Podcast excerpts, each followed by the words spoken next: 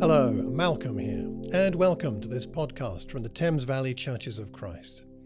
We're spending January and February 2022 in the Gospel of Mark. Going back into ancient history, Mark's Gospel was represented by a lion, the king of the beasts. And Mark represents Jesus as a victorious yet humble king coming to establish his kingdom. Join us for these daily devotional podcasts as we learn from the Lion of Judah. Now, on to today's podcast. Today we're in Mark chapter 2, verse 13 to 17, a shorter one today. Once again, Jesus went out beside the lake. A large crowd came to him, and he began to teach them. As he walked along, he saw Levi, son of Alphaeus, sitting at the tax collector's booth. "Follow me," Jesus told him, and Levi got up and followed him. While Jesus was having dinner at Levi's house, many tax collectors and sinners were eating with him and his disciples, for there were many who followed him. When the teachers of the law, who were Pharisees, saw him eating with the sinners and tax collectors, they asked his disciples, "Why does he eat with tax collectors and sinners?" On hearing this, Jesus said to them, "It is not the healthy who need a doctor, but the sick. I have not come to call the righteous, but sinners."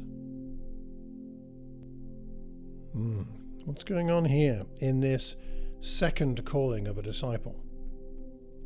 So Levi would have been in the employ of Herod Antipas, the Roman-supported governor of the region, effectively a Roman employee, and he achieved his position by bidding to raise as much tax as possible. Not a popular figure. And that's what makes this call so radical. When the first call was radical in calling the disciples to leave everything and follow him, but they had less to lose, and they certainly were not likely to be people who were not well regarded in the community. But this call is different from that first one. He's not a normal person in the same way, a very different kettle of fish. And choosing him to follow would be perhaps even calculated by Jesus to cause offense to everyone. Not that Jesus wanted to cause offense for its own sake, but he needed to demonstrate that God's love is available to anyone and everyone. Yes, to the normal Jews of his day, even to Pharisees, and to those who are sinners and tax collectors of all people. Eating with people in that culture implied acceptance of them, to the people in question and to those who heard about it. So is Jesus' action meant to imply he forgave their sins? Is he demonstrating something here similar to the forgiveness of the paralyzed man we looked at earlier in this chapter? The interpretation of his actions by the Pharisees as scandalous would seem to imply so.